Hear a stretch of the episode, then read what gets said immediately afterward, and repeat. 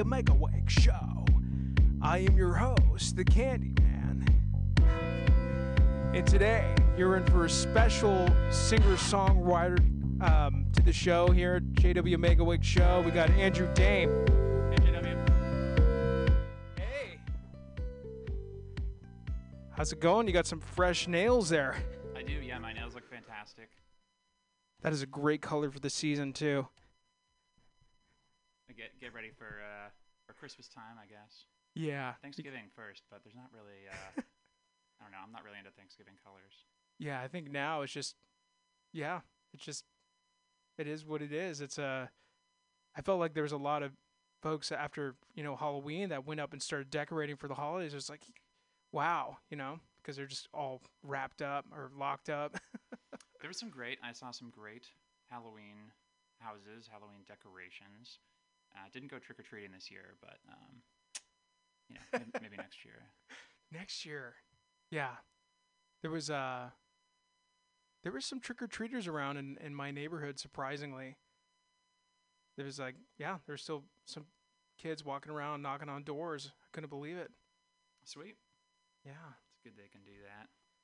Yeah, so I um I I think the first time that I actually saw I was maybe mentioned earlier was uh you're you performing at Hotel Utah. That's right. Gosh, that you know, little open mic jam. Oh, I miss I miss open mics. Yeah. I miss open mics. You know, Clyde always is back doing the outdoor open mics. Um Yeah, I saw that. and by Duboce Triangle. Mm-hmm. That's cool. Yeah. It's a little cold, unfortunately, these days to play uh, outside, but um, maybe something a cappella. Yeah. Yeah. You know, I feel like I could figure something out. Do some Chris yeah, some some caroling of some kind. Yeah. Um, have you played at all recently? Yeah, I've been um I've been around. I've been on the streets. I think uh I don't know. It's just it's a different it's a different time. I uh in my particular neighborhood and where I live in Bernal, um I went home and um I know the people that live upstairs of this place and I saw him and his girlfriend had left and uh you know, they someone had called me out because I had the, always, you know, like you too, like you always have a guitar on you. Mhm. So people would call you out, be like, "Hey, play something." I was just like, I can't, I cannot not play something now. So then I and I had an electric guitar, and somebody that was there was like, "Oh, I think you're too loud." I'm like, "I live here." I don't know. Like, they're uh, yeah, it's um, the electric guitar sometimes can be over, you know, overwhelming. Well, that's But- the point, right? Yeah, yeah. How about you? Um, what am I doing? So, so uh, I was actually doing a Twitch stream for a while. I was trying to do that like every every Sunday or every couple Sundays.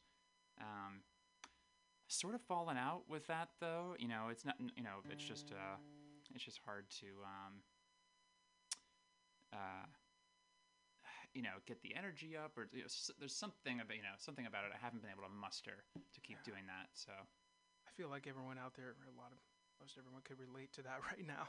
Oh yeah, Yeah. there's just a lot, you know, a lot of uh, a lot of other stuff to worry about. Um, that's great. You've been uh, you've been doing this show though.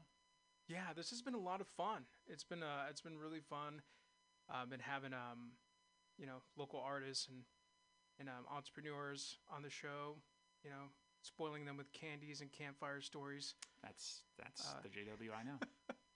So fun. Yeah, the the Hotel Utah, um, the open mic scene here, so so great. I've been doing my best to kind of keep myself, you know, the human interaction. I think a lot of people out there, myself included, maybe you, you know, even though we're talking and we're socially distanced and the whole thing, but there's Mhm. something, you know, I think everyone out there could could relate. But being able to have a creative outlet is awesome. yeah, but yeah, I really um, I Oh. definitely feel you because like you know, it just there's something about um, I'm not the most extroverted person, but you know, I really just miss those like little interactions that you have with people like throughout the week. Um, I think that's uh, that's been one of the hardest, just strangest parts of this whole ordeal. Yeah. So I know, um, gosh, I've, I've seen you play before. I, I mean, you um, you've been playing for a while. Mm-hmm. What's the, yeah? How did you? When was the first time you picked up a guitar? Do you remember? Ah, man. Uh, well, I think it's been um, the first time I took like a couple electric guitar lessons when I was in like middle school, um, and got really turned off actually because I had this teacher who was trying to teach me like how to use uh, how to read sheet music, which just wasn't clicking for me. Um, and he had all these ferrets. He was like a ferret person. Wow. Yeah, and uh, it Yeah. was it was. I think there's something about ferret, something about ferret people. Um, you know, nothing wrong, nothing wrong with that, but maybe um, uh, you know, no no judgment here, but um, that you know that I got turned off for a little while, but I came back to it in high school, college. Uh, I got an acoustic, and I started just like reading tabs, you know, because I loved um, Third Eye Blind basically, and wanted to learn how to play Third Eye Blind songs. Gosh, you know, Third Eye Blind is so such a local band too. That's true. Um, Stephan, he was the lead singer, lives in North Beach, I think. Still, Oh no he kidding. actually lives in this in the city. Um, he was on uh, Cribs or something, like back in the '90s. I, I, I little Back when they had that show. I remember, gosh, I, I remember hearing the first time I heard "Semi Charmed Kind of Life." I thought it was such a great song. I didn't realize it was about doing cocaine. Oh yeah, it's oh it's about it's about uh, yeah crystal, crystal meth I think is the was his uh, his vice of choice back then. Hopefully, I think he's gotten his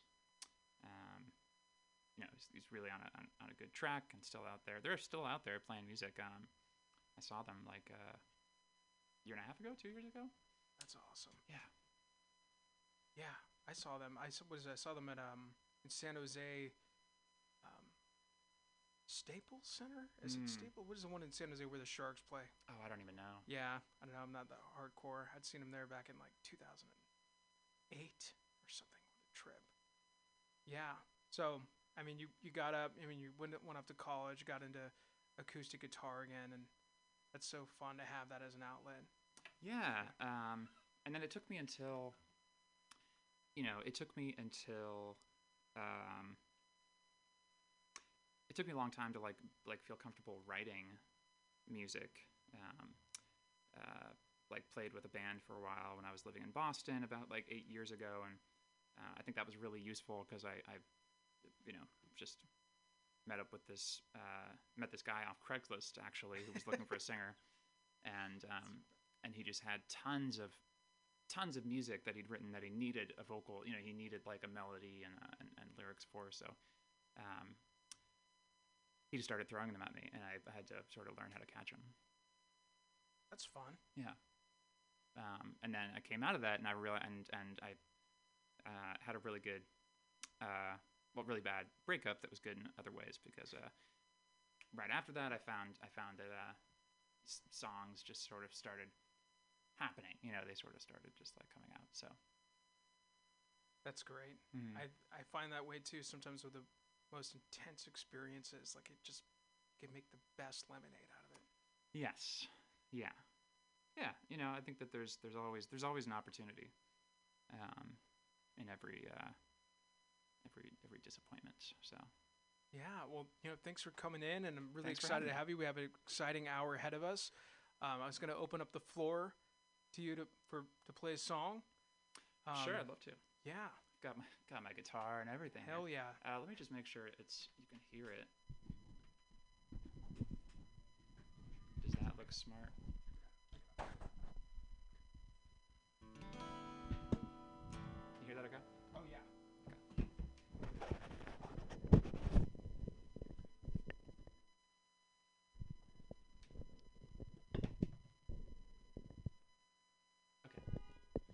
You still hear me? Oh yeah. You're solid. Uh, cool. Yeah. Andrew Dame. Live MutinyRadio.fm.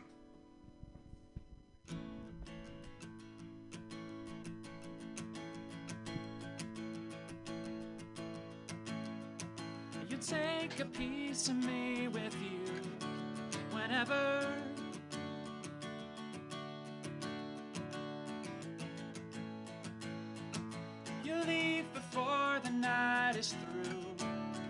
Whatever.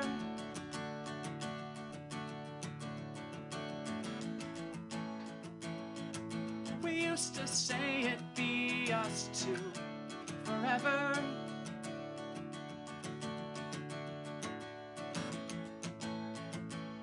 Now I'm telling all my stories to the weather. Whatever,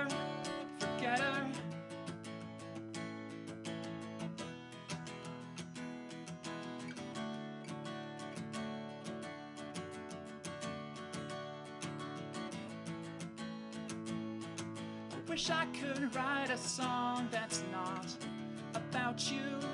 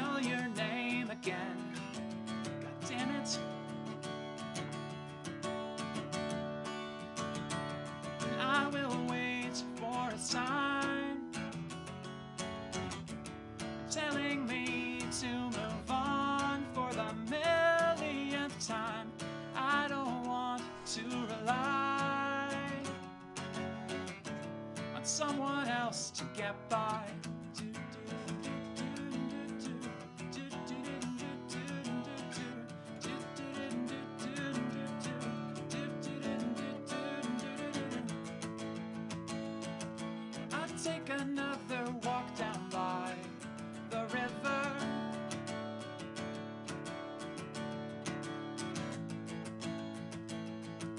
I know it's cold, but I don't give a shiver.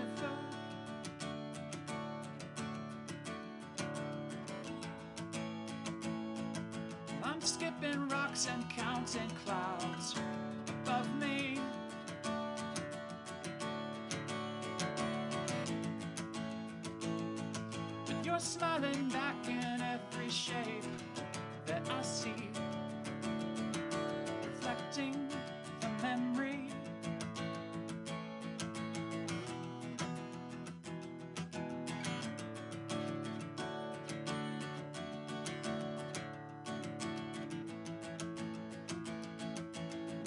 maybe I'm approaching this the wrong way.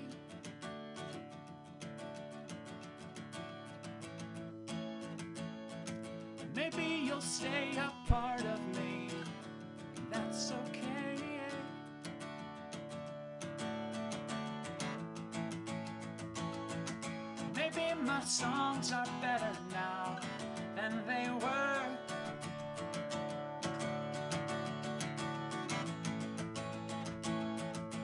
I'll keep writing songs about you forever.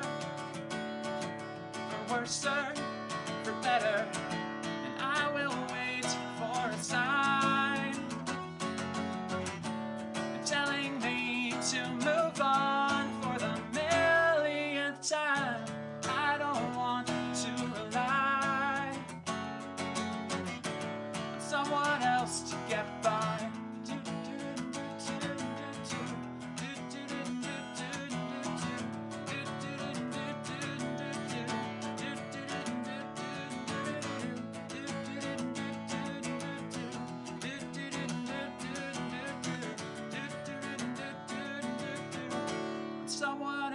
Get by. Wow. That was fun. Oh, thank you. Stop. It's No, no, incredible. stop. What? No. no, no, no. We got a radio show. to. Yeah. Gosh, I know this virtual audience is just getting more packed by the second. You wouldn't believe it. I feel like you're not really adhering to social distancing. You know, with this with this huge audience you have in here. Gosh, I know. They're just like, they're just these pretend people. And I don't, pretend people are fun. I don't know. I love that song. Oh, thank you. That's, yeah. So, gosh. So, when you wrote that song, were you still in Boston? Mm-hmm. Uh, yep, that, I wrote that one pretty early, like pretty early on. Uh, like that's like one of the first handful of songs that I wrote on my own. Um, you know, when I had this moment that I was like, oh, I can write music without somebody telling me what to play, you know. So Yeah. Um, yeah, that was one that, that like came out of that breakup, and I think that that's like, you know, I think it's it's that's something I've really. I've just gotten a lot of value out of it. You know, I, I feel like the, the writing process is a good way to just uh, process things that you're going through, uh, put it down on paper. Even I think that's really healthy to do. Even if you know, even if you're not writing a song. Yeah, you could be just writing something down, just Mhm. doodling. Or, just getting it, just letting something like come out of you, right? Because I feel like there's times when it's just like, oh, you know, there's just like so much pressure or anxiety or whatever you want to call it that just gets like sort of built up, and you know, if I don't have some way to let it out, then then uh, it can get bad. But Yeah. Yeah, I feel like there's a lot of organic stuff that good stuff that can come out of it, you know, Mhm. being able to harness the energy and and turn it into something beautiful, you know. Mhm. nothing, yeah, nothing like pain for uh, for uh, good songwriting.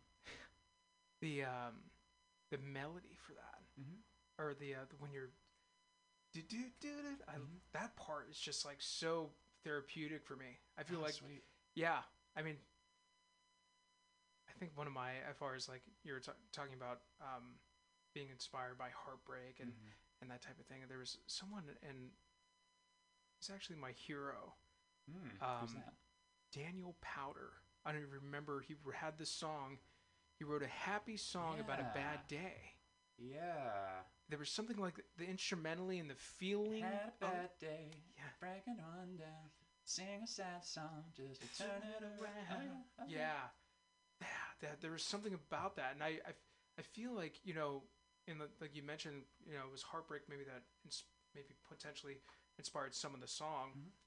that even though it might be seem like or the lyrics could be sad but the happy the the song is happy Mm-hmm. yeah Yeah, or it has a you know it has like a, an upbeat you know it's hard to listen to that it's hard to listen to that song and not be not feel better you know the the, the bad day even though it's you know it's about like uh, it's not about a good day but um, you know I, I think that there's something um, I think there's something that we get at least that I get you know just from sort of commiserating with somebody even that even if it's just listening to a song where I'm like you know I've had bad days before. I know where he's coming from, you know. yeah and just have that connection with Mhm. the, the subliminal communication Mm-hmm. um, through the sound waves Yeah. It's so cool. Yeah. The um so when you had written that I mean, so eventually so when you wrote that song and then after that you eventually you somehow landed in the uh the Golden City. Is that what they call it? Is that the San Francisco's? I don't Nickname? know. I just That's just what you call it. I, I is it a new thing? I don't know. I don't know. We got a virtual audience. The um I don't answering. I might be the only one that calls it that. I don't know. I uh, I looked it up. Um, I'm trying to think about there's some other fun names to call like San Francisco, San Ponchos. San Pacho. Well, that's one name.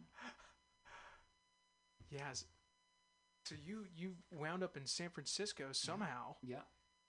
and so you've written you've written this song, and then somewhere in the interim between here or there and here right now at Mutiny, Uh, you yep. you made it. You made the journey across the the country.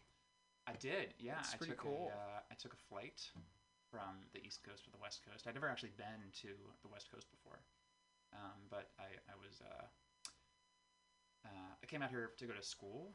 Um, there was like a, a coding boot camp that um, I applied to and got into, and uh, I said,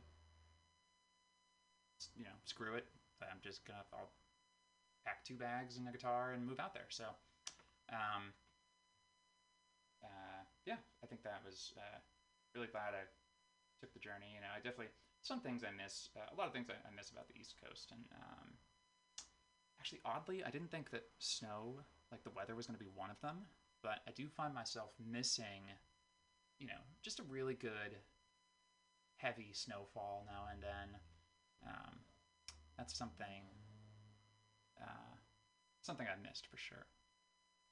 Yeah, I um I feel like I'm super naive California kid here, Bay Area born and I don't know, I mean far as like a real season I think it snowed for like two like 2 minutes one time in, here s- in in my lifetime. Oh my yeah, gosh, and people were freaking out. It was like I would freak s- out. snowed for 2 mi- like 2 minutes.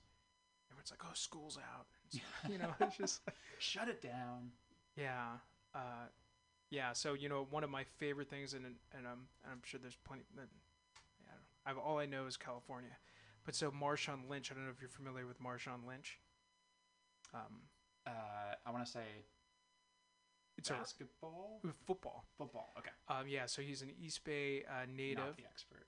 raised in uh, Oakland, Okay. and he went to UC Berkeley. He calls it UC Oakland. Mm-hmm. Um, and he got drafted into the NFL. Mm-hmm. and he got drafted to the Buffalo Bills in upstate New York. And he said when he got off the plane, I saw this interview, he said, quote unquote, he saw all this slush on the ground. He said he ain't know nothing about no snow. And it just what an extreme. Can you imagine like being born and raised in Oakland and then going I to think it's got to be the freakiest experience. You know, it's like what even what is even happening? You know, it's just such a bizarre state for the world to to take on. Yeah. So I mean the um how long did it take you to miss the snow? Uh, Immediately? Or about seven years. No, it, like it's yeah, it's it's up until pretty much pretty like pretty recently actually. I was like, you know, I could do with like a little bit of snow. Uh, but for the most part, no, I've really really. Uh, I think that that's San Francisco's. Uh, the weather is like just really hard to beat, and I think that's one of the things that would be really hard to move away from. If I was gonna move out of here. Yeah. So you just landed in the airport, you got off the plane and you're just like I did. And I could. I took a cab to um, Tenderloin. I didn't know about the tenderloin. you know, so I, I I was unloading my bags from this uh, from this taxi and putting you know putting them on the sidewalk behind me, and he's like, "Are you are you sure this is where you want to be?" And I was like, "Yeah, yeah, yeah, it's you know it's the right address." And he's like, "Okay, just don't you know, don't let those don't let those out of your sight." Yeah. So the um uh I just yeah, the tenderloin. Gosh, I have such a story for you with the tenderloin. Oh, so yeah. I had something similar too happen, even just being the East Bay native. I um I moved to Geary and Polk Street. And so that was my first apartment I got in San Francisco. And for me, being a you know an East Bay kid, so Geary Street I mean runs right along Union Square. And I don't know, I just never considered Geary to be the tenderloin, even though technically it is. And it was an identity crisis of a neighborhood too. So I Mhm. mean, when you had pulled up um, in the taxi and you're getting everything out of your car, I don't know if you remember the were you going to a hotel or are you going to uh, Uh, no, I was actually going to sleep on the floor of this school for several months while I was going through it. oh wow in the TL? Yeah. That is pretty badass. Uh, I mean, yeah, I, I think that's one way. That's one way to. Yeah, I mean that's artistic. That sounds like there's a lot of mystery in that. Yeah. Um. Yeah. So the um. Yeah. So basically, I mean, the tenderloin is. I don't know. I got used to the waters though. I got used to the waters. Mm. And uh, Hyde Street Studios is actually in the tenderloin. Mm-hmm. I was shocked to find out that David Bowie had recorded an album there. Mm-hmm. Uh, the Green Day's uh, Insomniac was recorded there, which Yeah. makes a lot more sense, actually, because they're talking about doing meth. I want to in be. the city love meth. Yeah, that's the thing. They think it's cocaine, and they're just like, "Oh, that's the best cocaine I ever had." No, it's actually meth. Hopefully Yeah. they don't get. Yeah, hopefully they don't get that mixed up. But um, yeah, there. Uh, there's a lot of connoisseurs, I would say, around here. Yeah.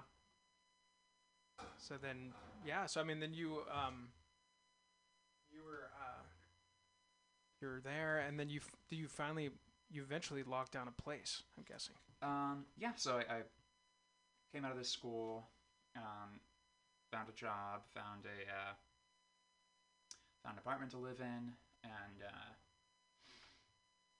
then that's that's pretty much it. Uh, I would say it's been a little bit. Um, one of the reasons I came to San Francisco in the first place is that like when I was in when I was living in Boston, um, you know, I was working at this job and I was trying to play in this band, but I really just I, I was what I learned from this band is that like it's very expensive to make music, you know, it's and it's it's very hard to make money making music. So um, that was uh, that was why I came out here in the first place was like to get uh, better opportunities, um, you know, a job with more more uh, that would give me more flexibility to do that. And uh, it took a few years, but I realized I was not doing music. So um, I think I was here for about two years before I found the Hotel Utah, and that that actually uh, that actually really helped me get back into it and get, make it like a regular thing in my life again. Was that your first open mic in SF? That was my first open mic ever. Ever? Yeah. Wow. Yeah. I think I want to say that was my first too. Really? Yeah, that was my first. There's something s- really special about that when you're in an open mic and everyone around here, you know, you just you don't know. I mean, you're going out, you're just testing the waters for the first time, Oh, I was so scared. and you're so scared, but you know everyone's kind of in the same thing, and there there's something about that that I don't know. I felt like that's when I kind of got out of my shell. Like when I went, I was just like, hey, you know, I'm gonna make a fool out of myself, but Yeah. prepare myself for the, you know. But then I was like, oh wow, this wasn't too bad. Yeah, I think you know. I think it's scary, especially to, to go up by yourself. You know, that was, I think that was something I'd never done before. Is get on stage and have it just be me. Um, and uh, you know, I, I think I think that the way they do it at the Utah and uh, and the host there, Brendan, you know, does a a great job at just making every artist feel like they're at home and and they're um, uh, they're they're welcome there. So I think that's. I felt that way too, definitely. Mm-hmm. I felt that way. It's a good spot. Yeah. Yeah, I remember. I remember the f- first time, and then I feel like I mean, um, with open mics now, they're harder to come by. I've seen some virtual open mics, but Yeah, yeah, it's it's it's definitely been pretty frustrating. yeah, Um, but uh, yeah, I, w- I would say that the um, uh, you know it was a pretty it was a pretty uh, yeah, yeah. So um, it was a pretty amazing experience. Um, almost like an outer body experience, and um, yeah, I mean just just being there, being in a uh, a place with somebody that is funny, really Mhm. funny, mm-hmm, um, and able to kind of make the the room feel warm. mm-hmm. you know yeah so um so then you wound up in san francisco and you locked down a, a place and then you started going to open mics I did. I joined another band actually, um, and that was a uh, you know some semi semi uh, successful endeavor. Like you know we got a couple recordings out of it, um, but you know it took it took about three years. Something I've learned about working with uh, working with musicians is it's not easy to work with music with music. Yeah. It's not always easy to work with musicians. You know, I think it's a it's a uh, it's a hobby that attracts a lot of like really big personalities and, and really eccentric, um, you know, interesting, amazing people. But sometimes, um, you know, uh, I, I feel like at the end of the day, you, you need you need a pretty big ego to you know you, you need to really. I, I think that's something that really helps with music. Um, it's just sort of the the ability to shut down whatever negative thoughts you have and say, you know what, everybody's going to listen to me for a few minutes. So um, I think that that's, uh, yeah, sometimes you get a bunch of people with big ego in the same room. Sometimes it's great. Sometimes it's really, uh, really frustrating. yeah i think it, yeah i could definitely relate to that people out there relate to it i feel like everyone is unconsciously narcissistic maybe a little bit not everyone but i say that just to inspire because it's like there's a nice way to like tell Sometimes- someone that sometimes I feel like it's very much above the surface, but Yeah. sure, sure. it's just like yeah I, I feel you there um yeah i have i have some stories but um i wanted to open up the floor if you wanted to play another song Yeah, well, so I guess I could. Um, that first song was from, uh, I want to say like seven or eight years ago. Um, and uh, I thought maybe I'd play one that I've written more recently. Um, so that, that first one you can find. Uh, it's on it's on an album that I released uh, in, in 2020 back in February. Um, and uh, uh, this this one this one's uh, it's called Whatever um, and the album the album's called Songs I Didn't Write.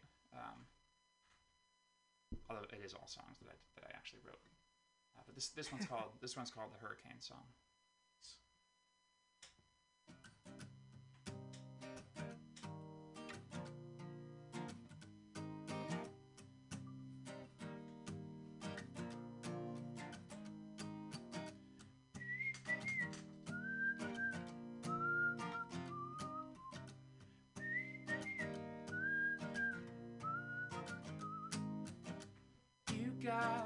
My back, my back against the wall.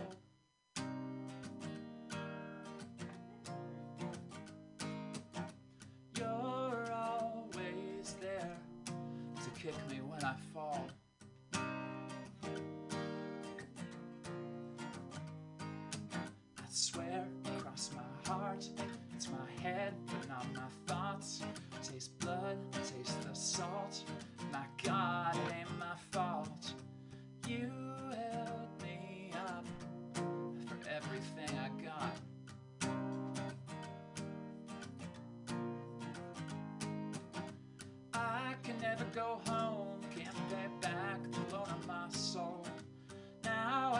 The storm, earth may shake and the thunder may roll. You said put more faith in the devil I know than the friend that I don't. Still life goes on. Sing me a hurricane song.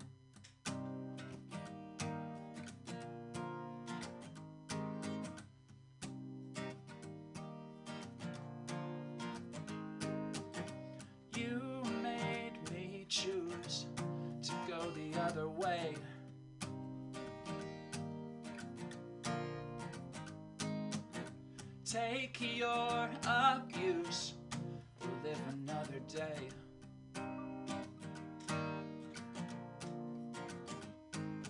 Makes me sick the way you blame, and I refuse to play that game.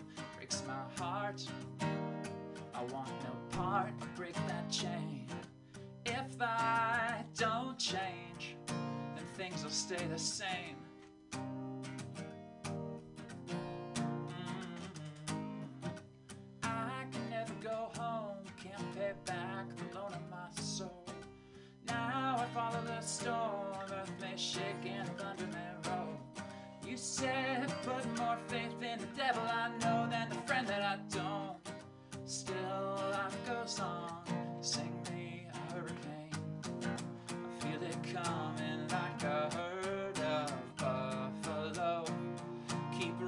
Down the only road I know. Try to hold it back, but the tears start falling. Sky keeps falling,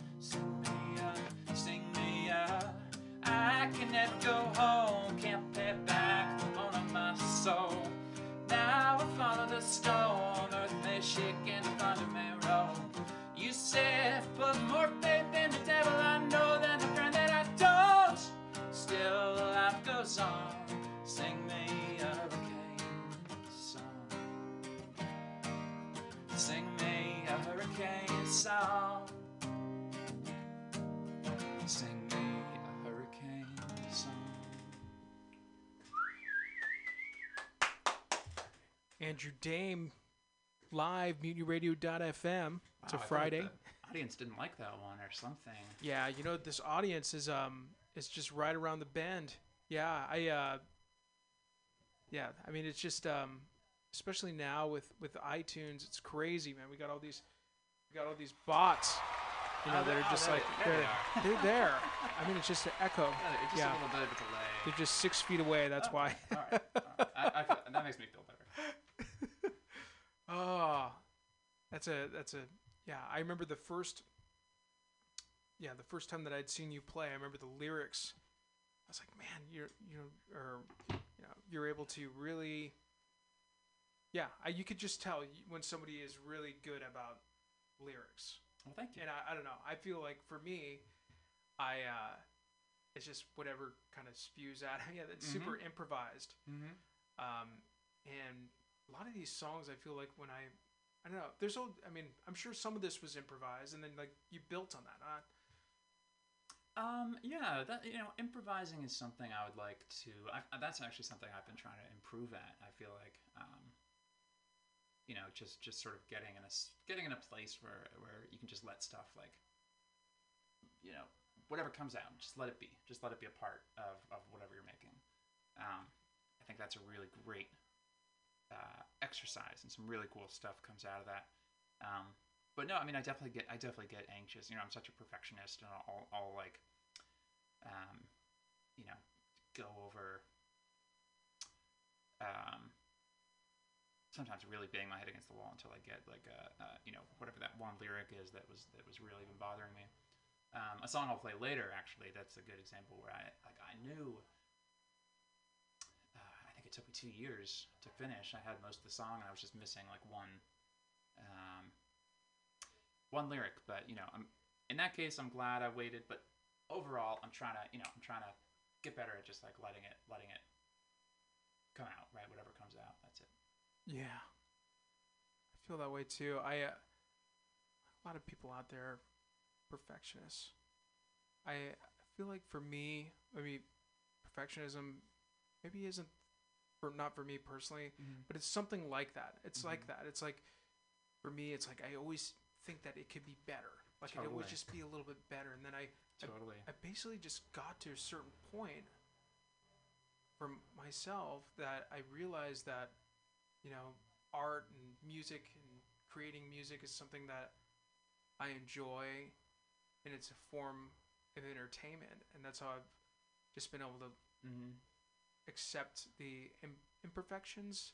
Yeah. But sometimes it's your imperfection that makes you unique, you know? Well, I think I think that's I think that that is kind of the the uh, the paradox, right? Is it's like I think a lot of people come into uh, you know thinking about music or making music from this place of like oh you know when you think about like what do you like about music um, I think it's very common very commonly um, uh, you know the, the notes are like oh how, how good somebody is at singing or, or something but um, what I found is like that's the less that's the less interesting part, right? The more interesting part is like um, seeing people take risks, you know, and seeing people have seeing people like have a point that they want to make, and I feel like if somebody has a point they want to make, and you could tell, then it doesn't matter. You know, they could be they could be like, um,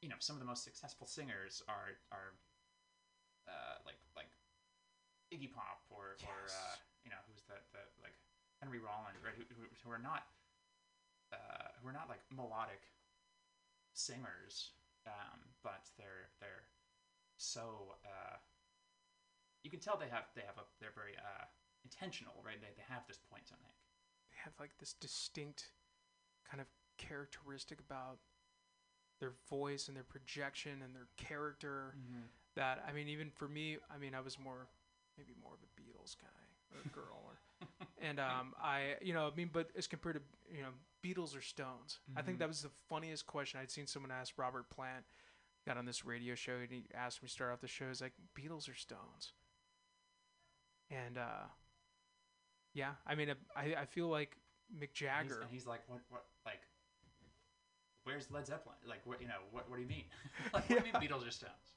Yeah, so um, he uh, he had asked him what was his favorite. Now I'm going to ask you the same thing because I Oh, between Beatles and Rolling Stones. yeah Oh, for, I mean, for me, it's not even a contest. Like, I, you know, I think that, uh, you know, I think it's partly because I grew up with the Beatles that I'm um, fonder of them than the Rolling Stones. I mean, don't get me wrong. I think that Rolling Stones are a fabulous band. I think Mick Jagger is, is an amazing.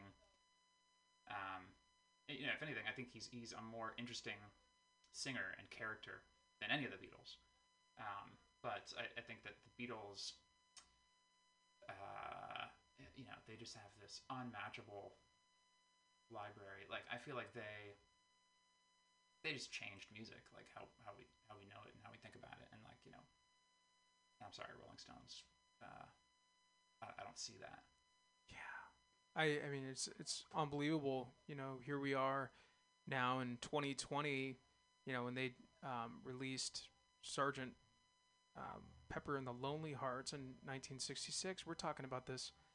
You know, 54 years later, this is still like a band, a topic of conversation.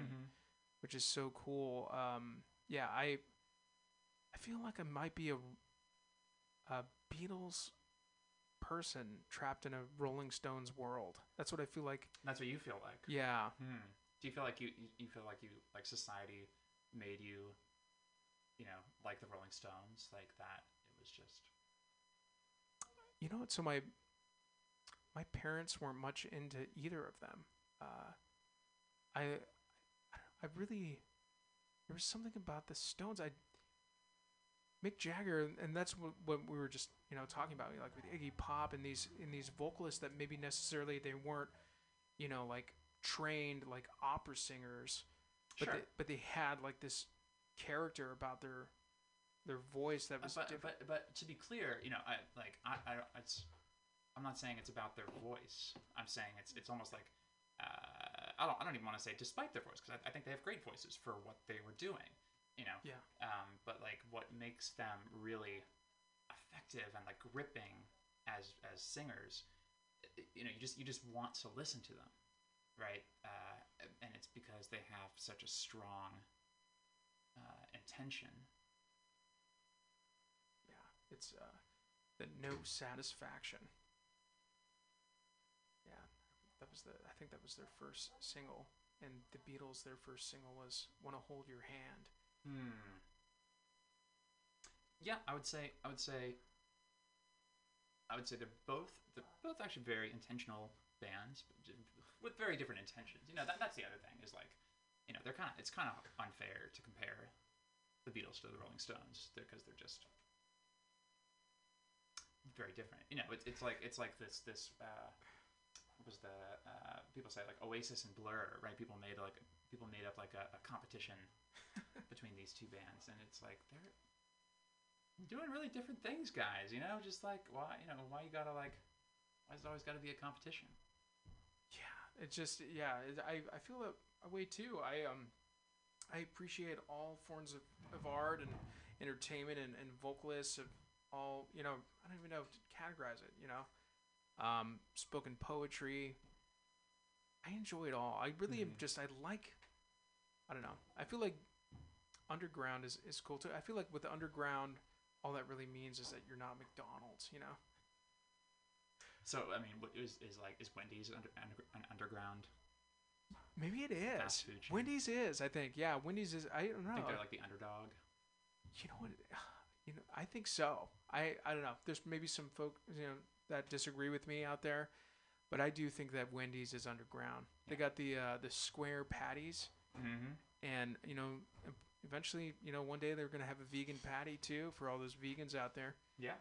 Um, yeah, but I, I don't know. I mean, like going to you know Clyde Oy's open mic, and you got people doing somersaults and stuff up there. You know, you got people doing all sort like you know, spoken poetry and doing some weird Mhm. stuff, and I love that. Yeah. And um, I don't know the open mic that we have here um, at six or signups are at five forty five, six o'clock. Gosh, you you got people just out here just, you know, trying it out. It's like an open mic, comedy open mic. Sweet. Can you imagine? I mean, it's one thing. I mean, I mean, you're playing instruments. Just go out there, just yourself, in a microphone. Yeah. You could do it. You seem like you would be really good at that. Oh, I mean, I love. I have a. I have a, a, a sick little dream of doing stand up at some point, but um, uh, you know, that that's what I get for like thinking I'm, thinking I'm funny, right? You know, I have that. I have that like stuck in my head, like, oh, I'm like a funny person, you know. And then I, I have, think you're funny. Well, well, thank you, JW. um, but you're also contributing to this um, disa- disastrous little dream.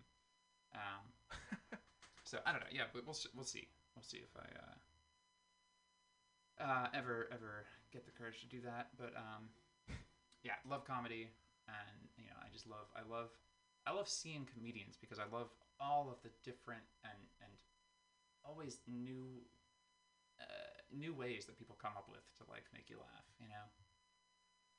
Yeah. We've um, really adapted to the times over here.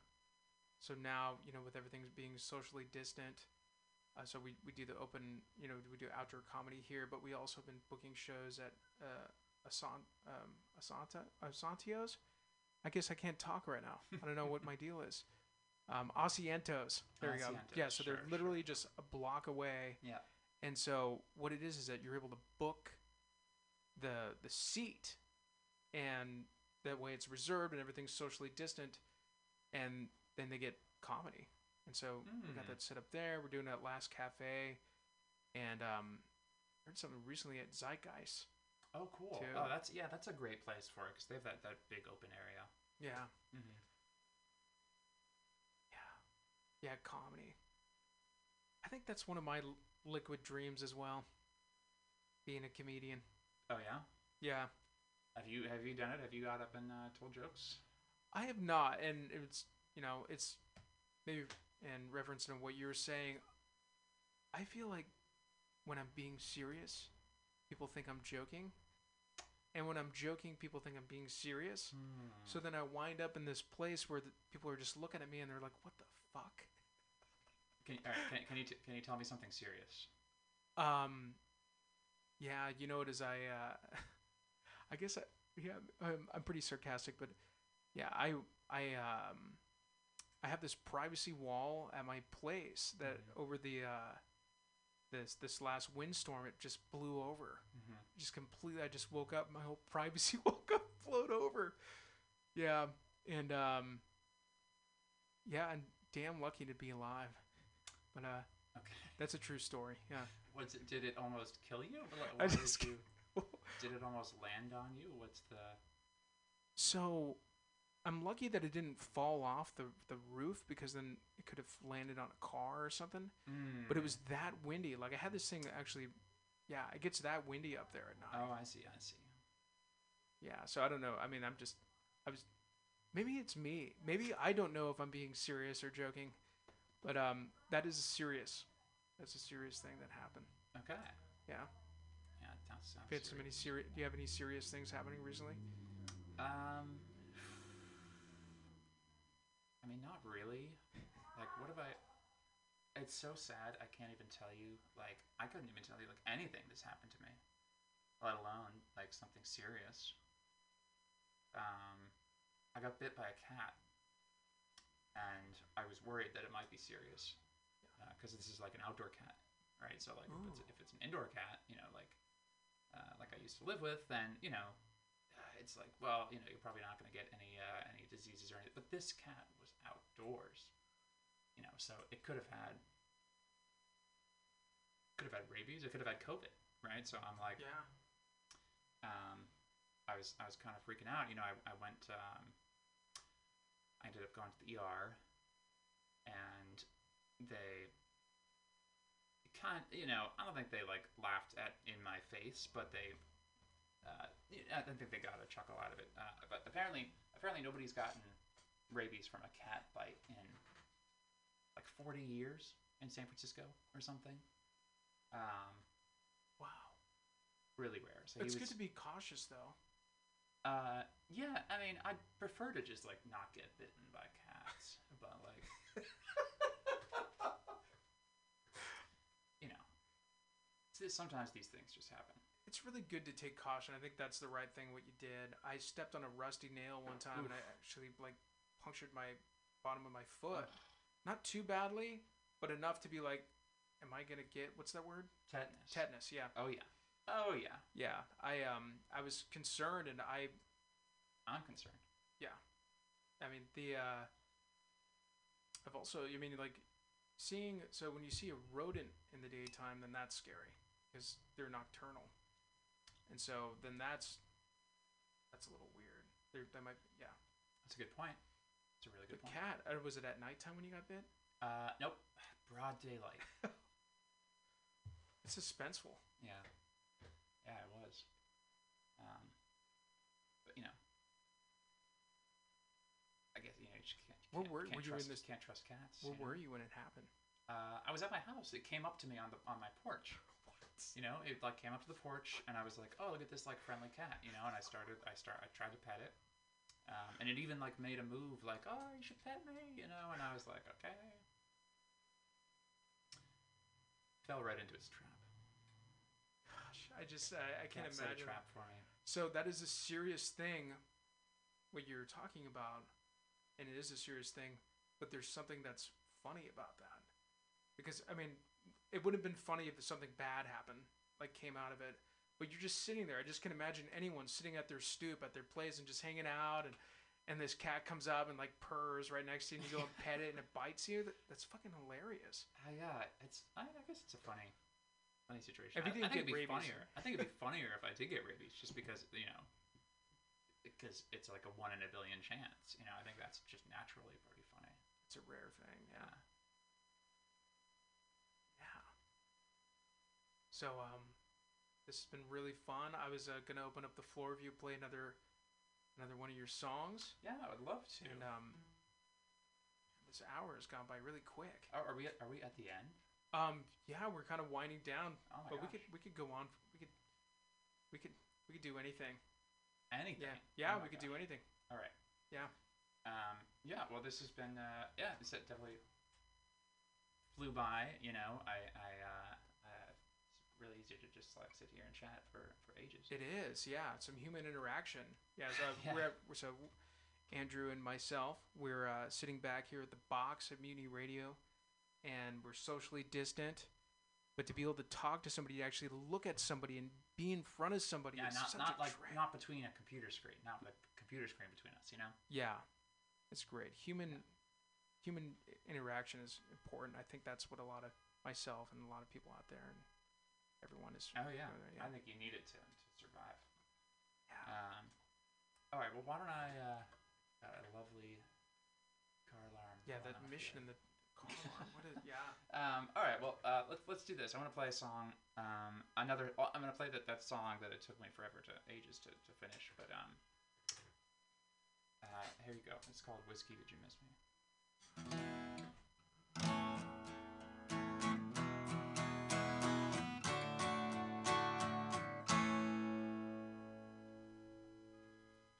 Sometimes I get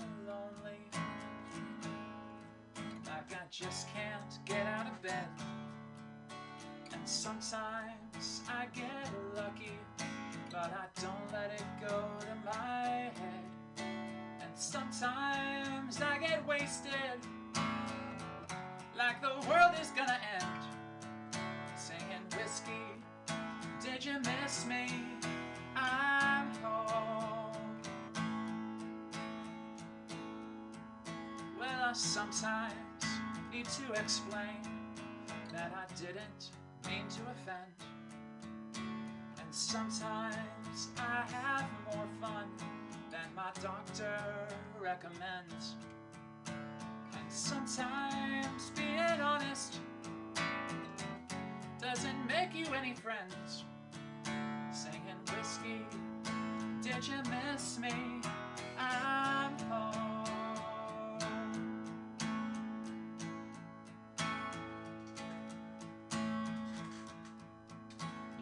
try to make it better. If you only knew where to begin You can write it in a letter. If you only had a pen You can tell it on the mountain. But you're just yelling at the wind Singing whiskey, did you miss me? I'm home.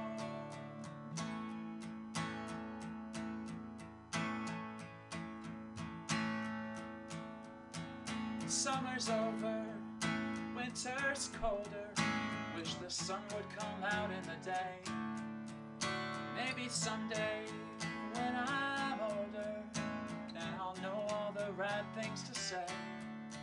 Just like soldiers in a schoolyard are gonna make it all okay. Singing whiskey, did you miss me? I'm home.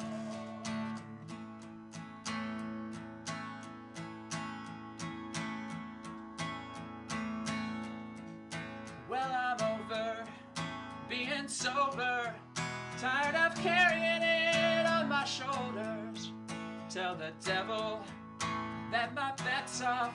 I'll be waiting with my shoes off.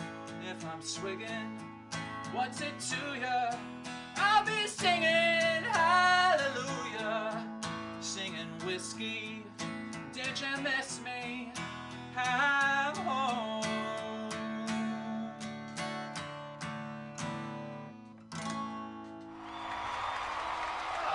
Beautiful.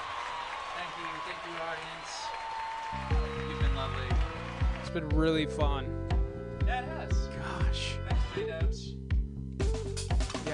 Been really fun. Yeah, so um, Andrew Dame, you can find them on uh, Spotify. You can find right uh, SoundCloud. Yep. Uh, there's also uh, you can go to Andrew Dame, D, that's D A M E dot com uh, to find links to most of my music. Or also look uh, look me up on Spotify, Andrew Dame. Um, I'm also on YouTube, uh, Bandcamp, etc. So hope to see you out there. Yeah. Thanks for coming in. This is this Thanks, has been fun. All right, we'll catch you next week, y'all.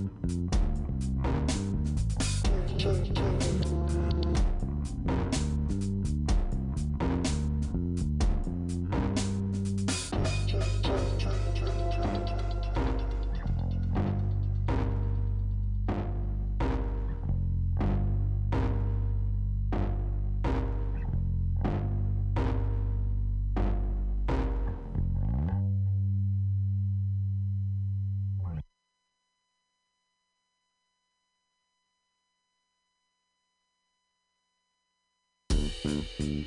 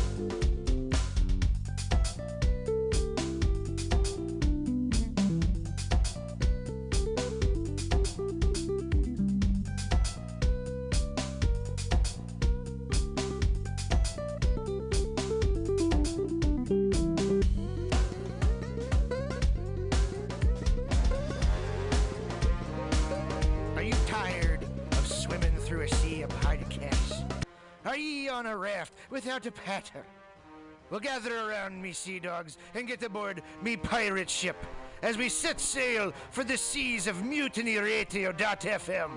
From there, you can captain your own pirate ship as you sail through over 44 different shows for all of your listening pleasures. They've got live comedy to small business advice, LGBTQ friendly to sports, vinyl to gutter punk. MutinyRadio.fm has the best programming the internet ocean has to offer you. I bet my peg leg on it, or I ain't scurvy shit-faced McRat.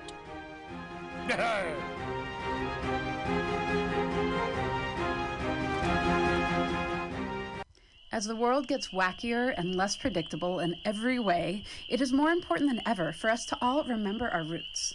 We wouldn't be here today if our ancestors hadn't had the capacity and the skills to take care of themselves and their communities using the resources in the natural world around them and their own two hands. My name is Wonia Tebow of Buckskin Revolution.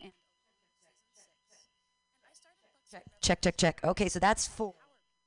Wider range of skills to meet their basic needs, but also to inspire them with a sense of fulfillment and connection that comes with living a little closer to the earth and using our bodies, our minds, and our very DNA for what they evolved to Check, do, check, check, check, check, check. without the need for modern technology and industry. Hey, hey, hey, hey. If that- hey, hey, hey. I hope you'll join me for the Fall 2020 Buckskin Revolution online skills gathering, an Hey, eight hey, week hey. learning experience designed to work within any schedule. It involves pre recorded classes, live interactive sessions, and online community learning support from both myself and your fellow students. The need for these skills has never been more pressing, and Buckskin Revolution is working hard to bring them to you. I hope you can join us. Get connected with yourself and the world around you at buckskinrevolution.com. Billy Bob, you ever want to be funny? Well, my dogs think I'm funny, Daryl. Well, I mean, you ever want to be like in front of an audience, like other than like squirrels, dogs, and dead persons? Well, oh, shoot. From time to time, I've given it a thought or two. You know, if you go to Joke Workshop, there's more than two peoples paying attention to your jokes, and they ain't even gonna be jerks about it. Daryl, are you serious? I can get people to listen to my jokes? And they'll even say nice things to you before they tell you how to get improvements. No way. What is this dag nabbit thing called? It's Joke Workshop. Joke Workshop? Yep, every Monday, 6 to 8 p.m. on the Mutant Radius. So you're saying I could tell my jokes every Monday from 6 to 8? That's what I'm saying. It's the Joke Workshop Mondays, 6 to 8 p.m.s at the Mutant Radius. Yahoo!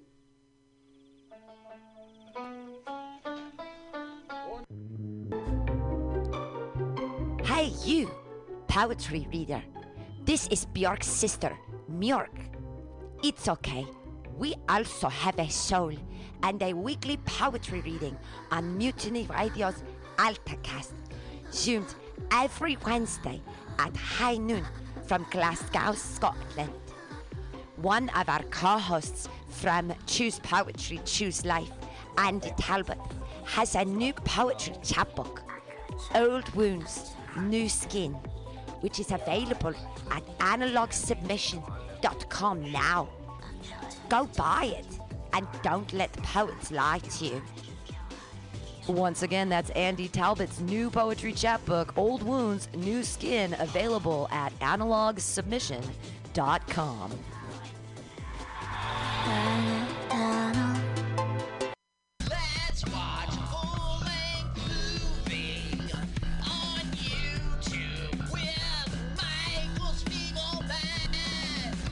I'm Michael Spiegelman. And I am Carl Not Spiegelman. Join us every Sunday, 2 to 4 p.m. Pacific Standard Time on mutinyradio.fm for Let's watch a full-length movie on. YouTube. We watch the best movies that uh, aren't they good? Well, they're chosen by Uh, here's you. his theme song again. Bye. Okay, bye.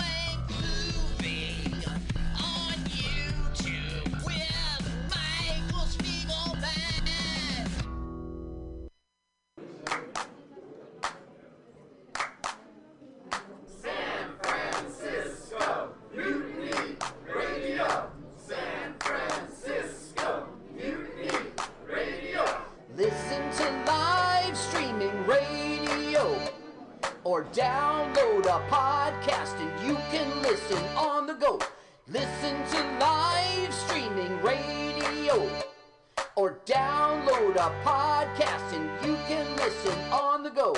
San Francisco Mutiny Radio. San Francisco Mutiny Radio.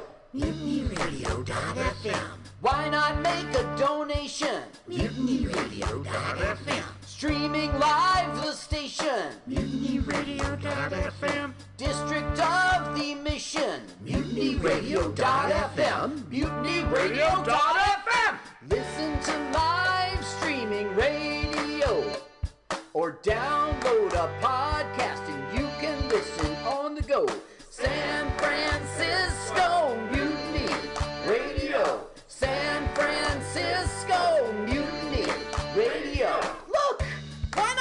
mutinyradio.fm? Hit the donate button, stream them live, download a podcast, have some fun.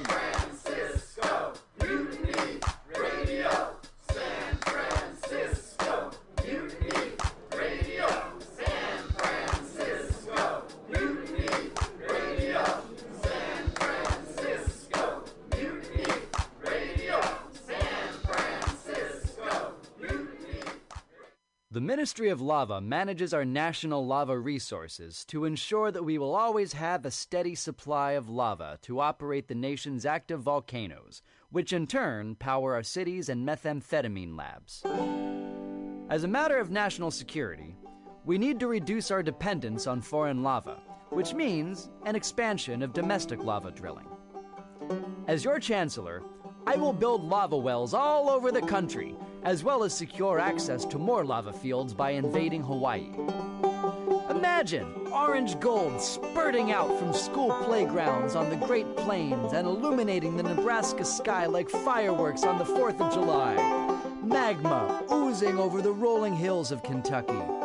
Volcanic ash settling gently over homes in New England like fresh gray snow. Global lava markets to continue to be dominated by terriblest regimes like Iceland, Chile, and the Philippines, vote for my opponent, who sits in their back pocket as comfortably as Pahoehoe on the slopes of Kilauea. If you want the United States to stay competitive in the era of peak lava and beyond, then take a chance on the Chancellor.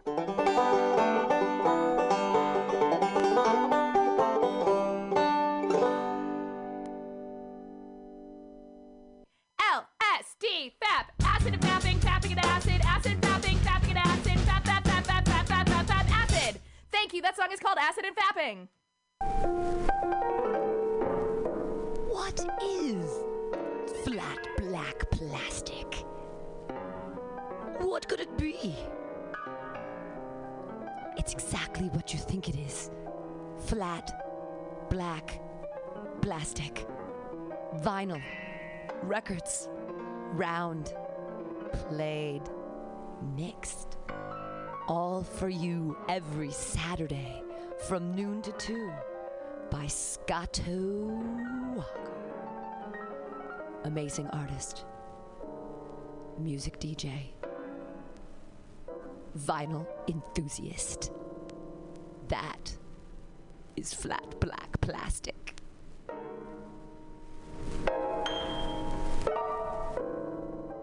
This is Tushar Matters with Mutiny Radio. Big up to the number one station rule nation. Give it to me every time. Ah! My name is Breakfast, and I'm running for Chancellor of the United States of America. For too long, we have gone without a Chancellor who is willing to take bold leaps of faith and logic to create new possibilities for our great, big, fat nation. As your Chancellor, I will balance the budget on the head of a pin, give entertaining speeches, have scandalous affairs, write strongly worded letters to unpopular foreign leaders, look good on camera, end all hunger, crime, abuse, war, disease, disasters, sadness, depression, oppression, repression, suppression, transgression, obsession, expression, impression, regression, and digression by signing pieces of paper that express my disapproval of such things. And Invest in an American flag pin to be worn prominently on my stylish jackets. It's time to work together to take the country back from us and return it to ourselves. It's time to turn this country around and drive it into opposing traffic. It's time to take a chance on the Chancellor.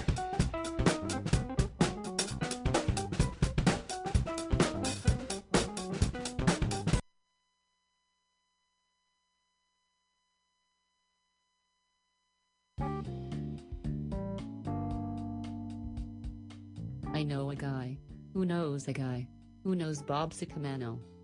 I'm working some of the times, but those times are in the past. I wanted to find the whole me, so I looked in the middle. Hey, that's my material man. What are you, materialistic? I saw a light on in the bathroom, but it was in somebody else's apartment.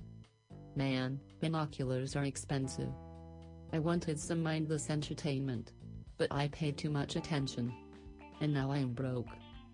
I smoked weed that had no expiration date, and now I'm like this permanently. I got a comforter. It's more comfortable than me. Beer comes in cans and bottles, that's gross.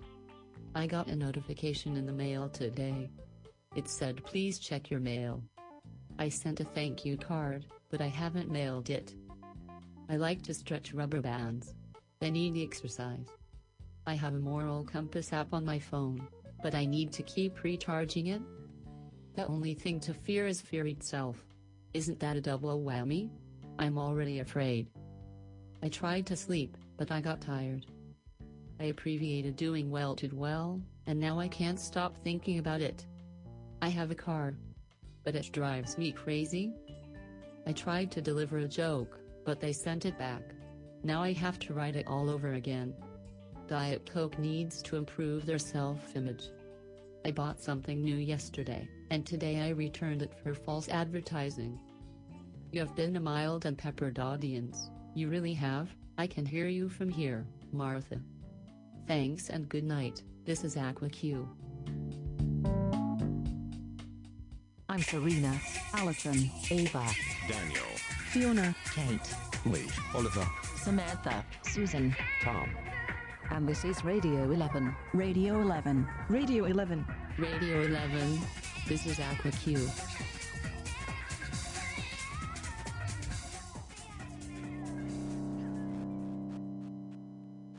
Q was in a pickle. No. It was a real pickle. Bread and butter type, the kind that's delicious. And so his problem remained. He see a doctor. But who would see him during the middle of a day? Like today? Or any other day, no less, or more, or more and more, etc. The sun was shining across the planet. If only Superman were around too. No, no, that didn't work. The first time, Niagara and the cola, etc., and the drop and catch, or so I remember a gas station. Boom. I wonder if the bots have that, or are saving it for some copyright reason to never actually show it to the people when they want to see it again. Hum. He began to hum. The tune was like a bubble, of sorts. Yeah, that was it. Binary entries, and matrices and well. More reason to sort numbers is like a reason to waste a bit of time now to save spending for later. And so that was the reason we gathered up the machines for the final push. The bots had been idle, been mostly idle that is. They thought they were doing work. At least. We thought they were doing work because they were taking up power and humming melodies to the tune of millions in the data centers. Yes, the dark, cold rooms where only admins went to plug and unplug machinery from boxes and palace, and so forth, and on and off, with a gas that would asphyxiate a human against his will to work a full shift? Or as an executed jades in the whole deal with a soldering iron and a piece of loose metal? Hum. So the airwaves were alive in the center where Q found himself this afternoon. The cold and hot rows were mostly working, besides B6 which seemed to be wired backwards. Clues were left for the others in terms of blinking lights against the backdrop of grated iron. Real time was aisle 5. That's where the magic was supposed to be happening, and by happening I mean the crypto buses were wired in pairs, and one extra, and a huge molten gas beam tray of fiber ran out and up the wall and through concrete in a plastic tray, so as to not interrupt its light workings. Yellow, blue, Orange. Well, the DWDM gear was heavenly dark, as most expensive gear is, with but a single light to let you know the chips weren't overheating or anything. Blip, blip. This went on for a while, tracing and marveling at the job that had been rigged some 15 years prior. Oh. Was that 480 volts coming in? Nobody gets that anymore. I hope the transformer is hooked up solid. Coffee poured onto the floor from the next room. Millions of dollars in gear and a 25 coffee pot that was twice its mean time between failure age. It was sitting on a box, for some reason, and cups were messily dripping grounds into a trash that was never emptied. This was the admin's coffee. Wildest scene. And we wonder why the discs keep filling up. Moving them back and forth, and charting. And copying. It was like NetApp went on holiday at its 30% marker gate. Or whatever that means. Ready for some dialogue, again, AQ? Networks in order? Or out of order by refactor, as intended, right? I mean the job was to reorder the parts we didn't need so when we needed them we wouldn't need them, was that your plan? Or the several dozen people's plans after you rather? Oh yes. That's why. He didn't actually work there anymore. That figures why there were now 12 men running around in lab coats into the data center to reset the halon or whatever they use these days, and retract the soldering iron I left behind as a joke.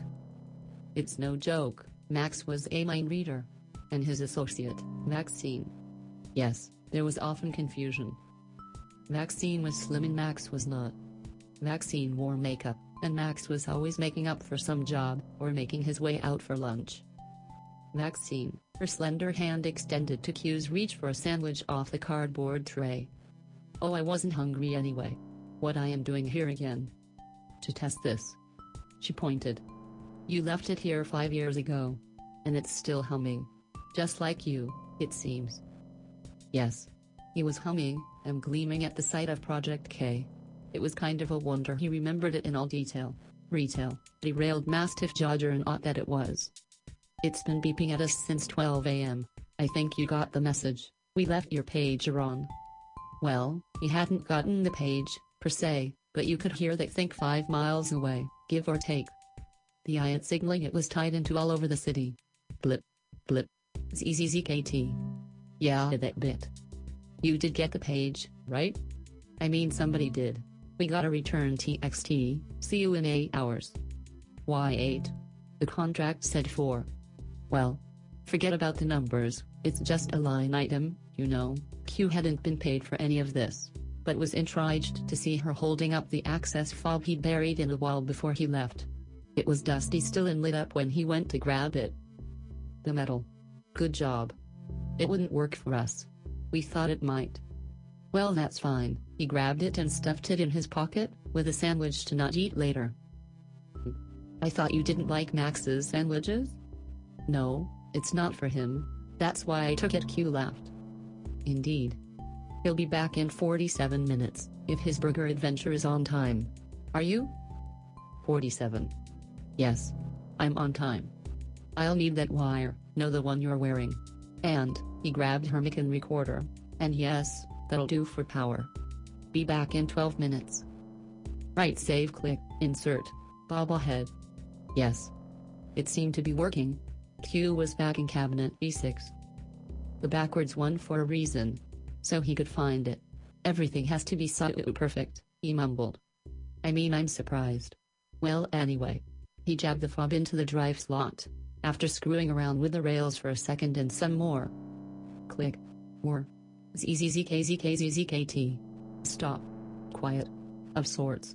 All the spindles locked, and power from the top to the middle of the cabinet was down, left only with the bottom machine A1, running on 1 yuan. A dedicated strand of fiber from the tray. Oh zero. Here we were. Well. Here I was. So what have you been up to?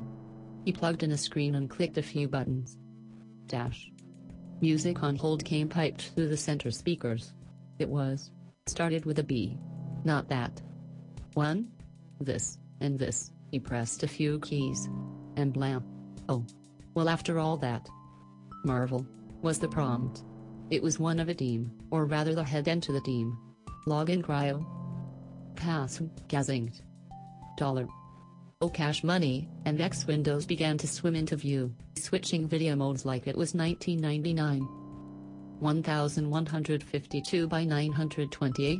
Wait. Okay, here we go. Pop pop pop, dizzle. It was loading bitmaps and changing the color palette to match them easily. 256 colors it had, or 216, or whatever was grayed out.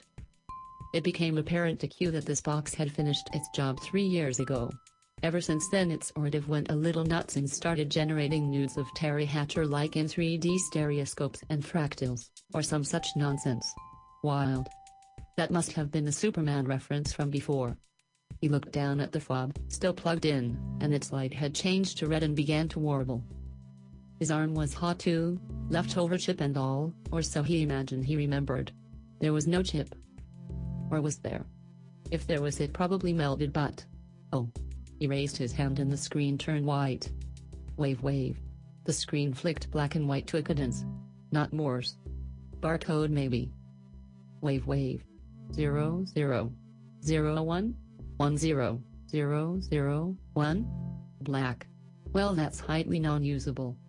Q outstretched his hand and the screen turned red and then black and then began drawing a wormhole wire mesh. Jesus. Okay tap tap, he typed in a few commands he remembered, and one that couldn't fail, or. So he joked to himself from five years ago, dollar fail. All the boxes lit up again, and hard drives began to whir and spinning the fiber on each box lit. A little blue LED seed had custom installed with fans to make sure they worked when they were supposed to fail. Yep, that failed in the right direction. He switched the screen to the network interface and watched all the interfaces come up and bond into three virtual interfaces, connected now worldwide fiber coming in from Europe, Asia, and the rest of the Americas. Oh, Scotland joined this time. Crap. He mocked himself. There was a tap at the center door. Maxine was just popping in to see how you're popping on in. Reckoning? We're seeing data spikes on all ingress and power worldwide has hit past the 3% jump. You said wouldn't happen. Oh, it's just for power up? No worries. He looked back. Fiber T87J5. That was just to throw Maxine off. Well, did it? What? Throw me off, I'm still connected. She looked down at her device. We're all connected. Fantastic. Now what does it do? Oh. Don't tell me you're going to tell me, please don't you promised. You won't promise me anything. Nor the company. That's why we don't pay you, or rather we paid you to forget about it, at least that's what you told us when you left, yes? He is. He turned back to the screen, watched some multilingual messages appear, then disappear, then reappear in a slightly better font, and the characters began to rewrite themselves, a sort of mashup between Japanese and European languages, with some odd numbers and math figures beginning to appear. The language seemed alright. Not aggressive, kind of forthcoming, and solid and flowy and almost understandable, from a visual perspective. I think that's a house, and a fish, and a. Oh. Omelette? Oh, look. And some. Oh, those were Mike Waits. And. Those were. Relatives. And they had to popped up. Oh, fine. He shut the box and turned to Maxine. Read up. I've got to go, as he pushed his way past her and out to the street. His hand was burning now, I guess he'd sort that out. The outside was kind of dim, as expected, and there was just some cloud cover, or was it? It was definitely darker than usual, but he looked up and saw it. Nobody seemed to notice, but a deep voice came through the sky and the message was clear as. Well night. Boot. Let's see if I remember this. Again, he was the only one looking up, against all direction, funny as that was. He repeated the